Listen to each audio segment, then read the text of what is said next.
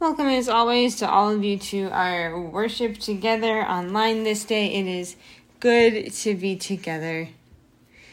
We begin our worship. Blessed be the Holy Trinity, one God who greets us in this and every season, whose word never fails, whose promise is sure. Amen. Let us confess our sin in the presence of God and of our neighbors.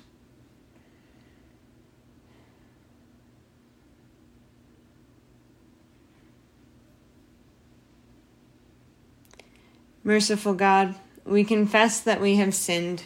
We have hurt our community. We have squandered your blessings. We have hoarded your bounty. In the name of Jesus, forgive us and grant us your mercy. Righteous God, we confess that we have sinned. We have failed to be honest. We have lacked the courage to speak.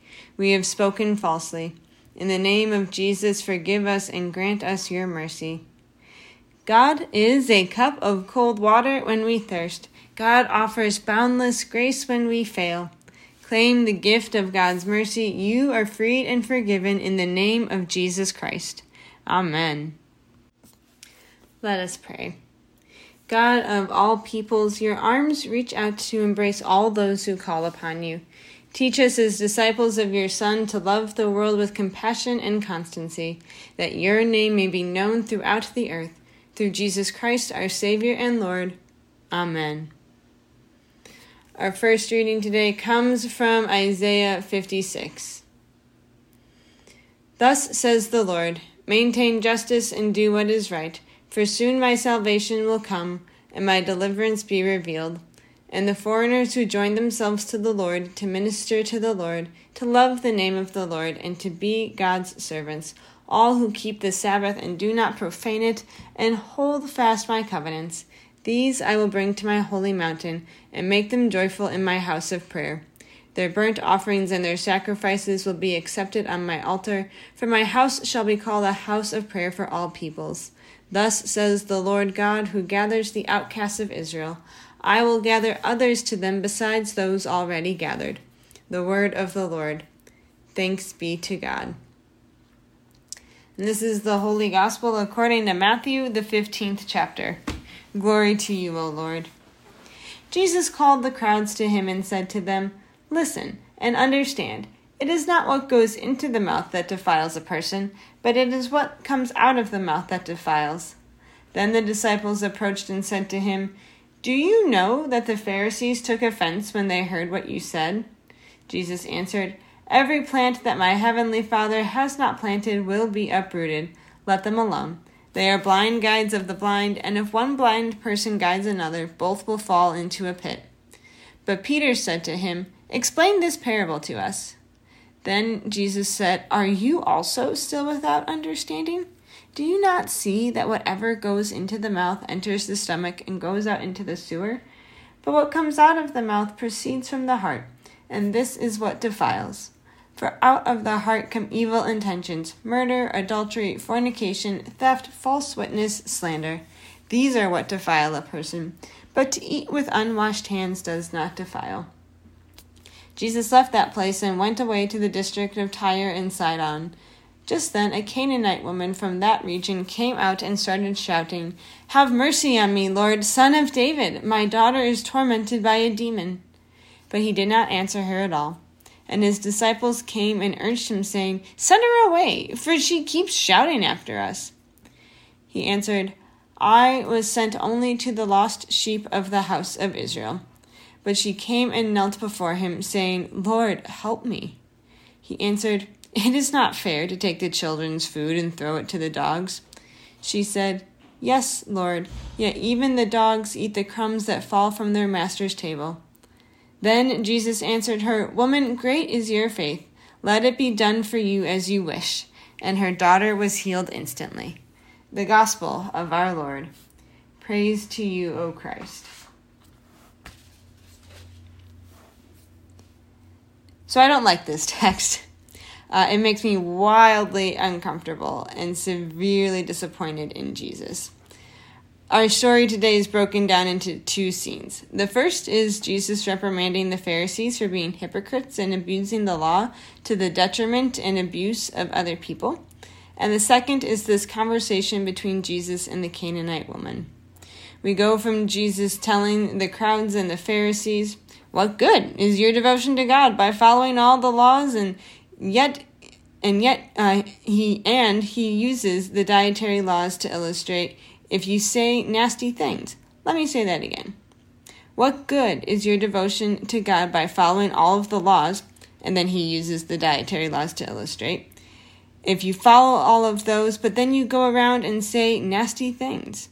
What good is your devotion to God if your actions are a performance so that you seem pious and righteous, but your words intentionally hurt others? We go from that to Jesus saying a mean and nasty thing to a Canaanite woman to her face. He calls her a dog.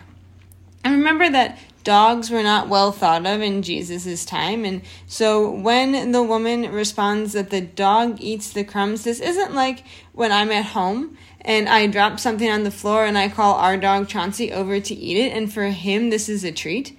Uh, dogs were not pets. They were dirty, they ate garbage and crumbs and hunted rats to survive.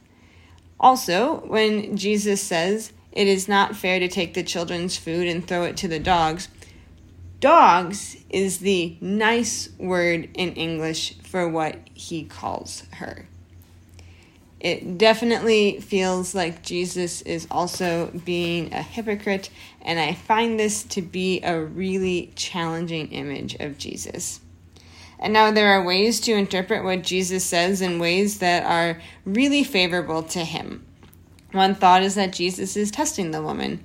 And another thought is that Jesus is using this woman to make a point to the disciples about the expansiveness of God's love, since Canaanites and Israelites were enemies. Neither of those sit super well with me, particularly given the language that Jesus uses. Um, others do note that this scene marks a turning point in Matthew's gospel. Until this moment, all of Jesus' ministry has been to and with the Jewish people, but from here on out in Matthew, Jesus' ministry will expand to the Gentile communities, showing that God's love, that Jesus did not just come for the Jewish people, but indeed came for the whole world.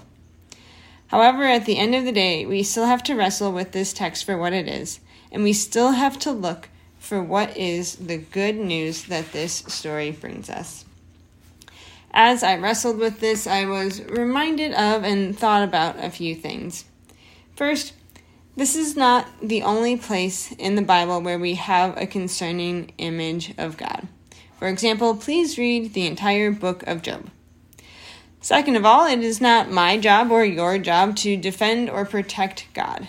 God is capable of proving God's trustworthiness and God's faithfulness all on God's own without our help.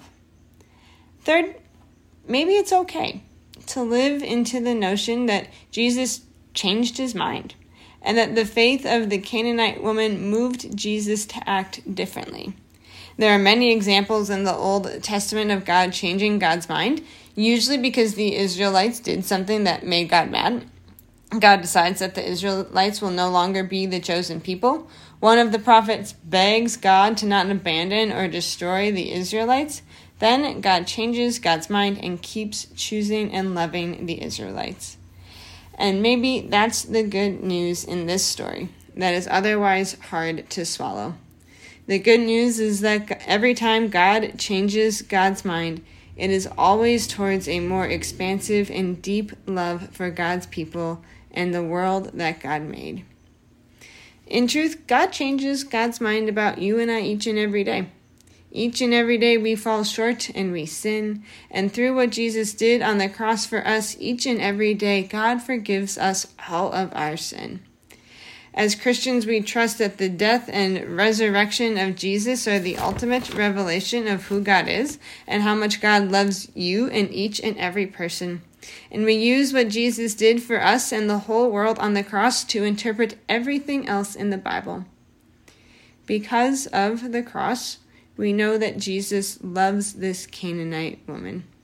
Whether he was testing her, or trying to prove a point to the disciples in a really strange way, or if it was her faith in him that caused him to change his mind, Jesus loves her and heals her daughter.